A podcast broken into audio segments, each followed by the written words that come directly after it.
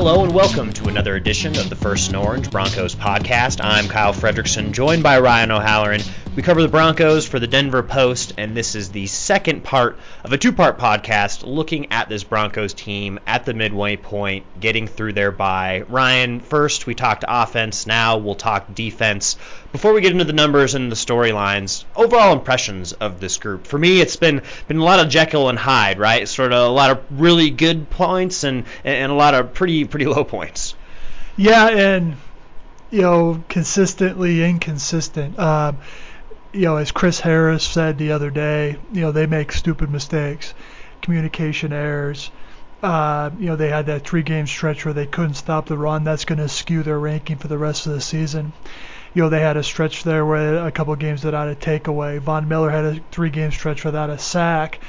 So the way this team is constructed, the defense has to create turnovers, score a touchdown for this team to have a chance. You saw what happened against Arizona. So uh, this is not a, this is not the Bronco defense of years past that should be regarded as one of the top units in the league. Yeah, not by any stretch. Even though it seems these opposing coaches week to week sort of rely on that reputation, this defense has proven that, like you mentioned, it, it, it just isn't consistent. Let's look at a, a few different groups, Ryan.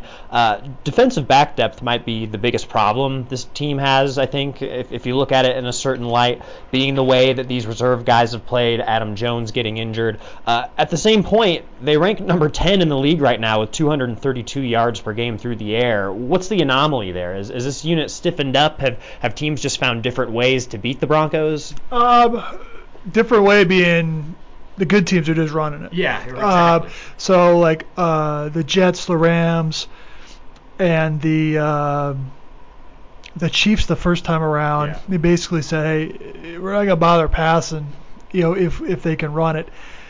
You know, they're not they're not giving up a ton of big plays in the passing game, but they're giving it's sort of death by a thousand paper cuts. Right. And ultimately, if you look at this defense and say, okay, three and six, they can they, they, they can never figure out their corner depth. I got Chris Harris, who's a clear number one. Bradley Roby's been disappointing as a number two. Got his shot going into a contract year. Tramaine Brock and Pac-Man Jones, they finally have stayed healthy and picked things up. Well, it's too late. I mean, they're going to be they're going to ride them to the finish line. So it uh, I look at this back end and say that's an area that needs to be prioritized in the offseason. Do you think Chris Harris is playing at a Pro Bowl level? Is it hard to tell when the pieces around him just aren't what they used to be? I, I'm curious what you make of his play so far. I, I think he's been fine. Uh, you know, he got challenged only twice against Houston, but teams have been throwing at him because he follows the number one receiver most of the time. You know, when you when the guys behind you aren't close to your caliber, that's going to impact your numbers. Teams that go three and six generally do not get Pro Bowl corners. We'll see what the vote looks like, but you know, getting a pick six on national television against Arizona certainly helps the voting. But uh, I think he's playing at a high level, and he should be a guy that when we get to December 31st, there's going to be a sweeping changes in this organization we anticipate. Chris Harris should not be one of them. Yeah, no, that makes total sense. You know, let's kind of look at another aspect of this defense, Ryan. Seems like the storyline on how the Broncos are able to stop the run fluctuates about every three games. We saw them uh, very stout in the beginning of the year. They have that stretch, like you mentioned, starting against the Jets, uh, extending into a few more games where they were just throttled. Um, but over these last three games, I, I saw the stat in the Broncos Twitter account. This is defense has only allowed three yards per carry, and that leads the NFL. Um, is that maybe a personnel issue? The, the the Broncos running backs that they've been facing, they've been easier to stop. Simply, is this just another sign of a defense that just can't kind of figure out who it is and, and keeps flip flopping? I, I don't know. Well, you know, flip flop is you never know what you're going to get. Yeah. Um, you know, Kansas City they held the Chiefs to 49 yards rushing. Well, Kareem Hunt did his damage as a receiver on shovel passes, so you really have to dig into it to say, okay, are they really improving against the run? You know, they're probably doing some things schematically with their linebackers. They played a little bit more base against three receiver. That keeps the linebacker on the field to stop the run. I think Josey Jewell playing more. He's at full strength. Brandon Marshall is not at full strength now. He's been shut down. So I think those are a couple factors. Uh, but I mean, those three games, teams bounced it outside. The corners and sa- safeties did not tackle well against the Jets.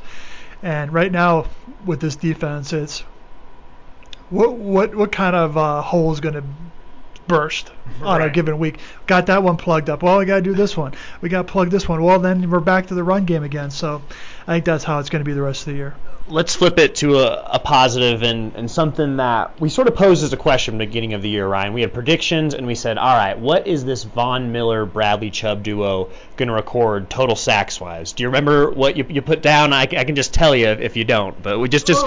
You, you know. I, I, I went back and I, I dug it up. So here's the deal. Uh, I said 19, and you went with 24. And through nine games, uh, these guys are at 17. So it appears that they're sort of right on pace to what you were looking at, Ryan. And I undervalued them clearly, and I think. uh, You know the success to a lot of people might be surprising, even with Chubb being a number five pick. Ryan, just how successful he's been. I mean, the, way that he's played, that's a huge storyline uh, the first part of this year, and, and clearly on, on pace to, to finish the year strong. Yeah, and you know, with the rookie pass rusher, it's always it takes a little bit to get figured out. Uh, holy cow, everybody's good, that type of thing. Um, I thought the coaches made a smart move after that first game. This is this is a player that's meant to go forward. He's not meant to play zone, not definitely not play play man coverage. So use him as a guy who can set the edge in the run game, be be stout in the run game, and also you know, a, a monster game like his three sacks against the Rams, that's what really kickstarted this season. The next week, they're up by 34 points. He gets two sacks in garbage time. Okay, now he's at five. But for these guys, right now, they're at uh, eight sacks for Chubb, nine for Miller. I mean, I would expect them, they should expect to at least get to 13 or 14 apiece because they do face a couple teams that uh, San Francisco, Cleveland, Cincinnati struggling a little bit that won't be able to just run it at will. They'll have to throw it to move the ball. We posed this question in the offensive podcast, let's throw it to the defense. Who is your MVP? I think Miller maybe has the most impressive stats and some of the more impressive individual moments, but you referenced the inconsistency, Ryan. But it seems like that's been the entire group. So do you hand it to Miller because of the talent he is? Is there a guy maybe we haven't talked about, maybe you'd like to, to key in on as a maybe a dark horse for a, a guy who is MVP of, of this, you know, shaky first half defensive effort? Yeah, I'll give you two guys. One is Chris Harris because if they didn't have him, they'd be in real trouble. Yeah. Uh, second guy is Derek Wolfe. Uh, I thought he's been really good against the run. He is. He's got 27 tackles, one and a half sacks, but uh, you know five quarterback hits. He's batted down five passes, has one interception. So I thought coming back from his neck injury, uh, he's been really good. And like he said uh, to me before the first game of the season, his goal this year, besides winning games, is is to prove that he can play for another contract here, and I think he's doing that because last thing on him, sorry, is if this team plays a 4-3 scheme next year under a new staff, he would be a good fit for that as a uh, defensive tackle. That's a good point. Something to look forward to as well. All right, quick, couple uh, quick hit things before we'll send you guys off. Just want to get your opinion, Ryan. Give me sort of your your one sentence projection here uh, for expectations for the second half. Um, AJ Johnson, uh, a embattled linebacker, huge break from football. Think he has a role in the second half on defense? I could guess about 20 guys you're going to ask me about first, but uh, I, I don't think he's. He may be active, but it would take an injury to Davis or Jewell, and plus you have Brandon Marshall coming back. You know, Joe Jones would be an option there. So uh, if he's playing, there's definitely something going on. Is Isaac Yiadom a guy who maybe sees an increased role after the break? Um, I would say no because this staff is all about winning this week. Um, you know, they're playing a lot of young guys, but uh, you know, if he's active, you may see him in there in some dime stuff, but uh, I don't think you'll see a lot of him unless there's injuries. And one more for you, Ryan. Brandon Marshall is a guy you've gotten to know in this locker room pretty well. Difficult first half of the season for him. He's coming back from an injury, so I suppose there's a wild card. We don't know what sort of that recovery is going to be. But with his contract situation, what he's got ahead of him, what do you think is going to be his mindset in the second half? And will we see a resurgent Marshall if we see a healthy Marshall? Well, that's his catch 22 is how long do you sit out if your goal is to not come back until you know you're right and won't get injured again. You know, we use Jared Veldheer's bone bruise uh, knee injury as a barometer. He missed four games. If Marshall does not play against the Chargers, that'll be his third missed week, uh, second missed game. So I think they've shut him down is the right thing to do. He was doing some uh, running on a side field on Wednesday. If he comes back, his goal should be, hey, prove that he should be a starter somewhere in this league if it's not the Broncos. Right. Very good perspective, Ryan. On that note, we will send you guys off from the First and Orange podcast. We appreciate you listening. Be sure to subscribe uh, as we continue through these final seven games.